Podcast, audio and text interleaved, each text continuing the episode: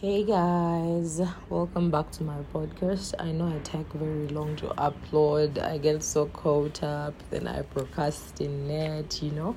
But I have very many episodes packed up for you guys, and I'm waiting on my hosts so that I get to release them. Anyways, today it's just a very short topic to keep you guys engaged as I prepare to release the long episodes. Um, this is going to be a, a short one about you know just just basically giving you dating advice.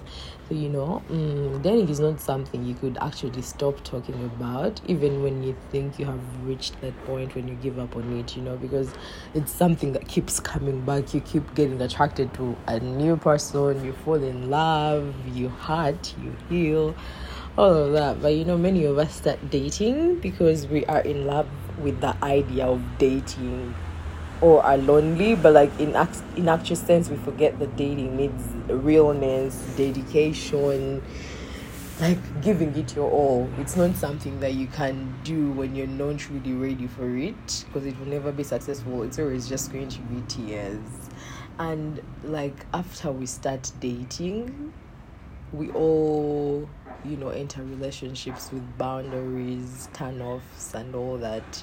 We have as people like there's just those certain things like okay this nigga does this and i wouldn't go for him or i wouldn't stay with him or this is my pet peeve something like that you know. But certainly you you certainly fall in love like high key and then ignore the red flags which never ends well. So, what I'm trying to say is that when you see a red flag, like when you see the first red flag, is you either get a solution for it, or if it can't, then run. Because if you stay after that red flag, this person is going to get used to doing that red flag thing and you won't be able to control them after a while, you know.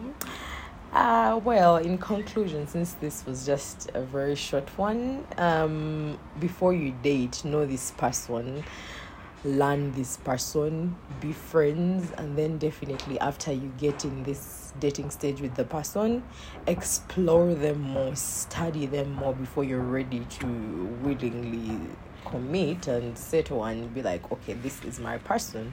Because if you haven't explored this person properly then you're always going to make a mistake at the end of it all.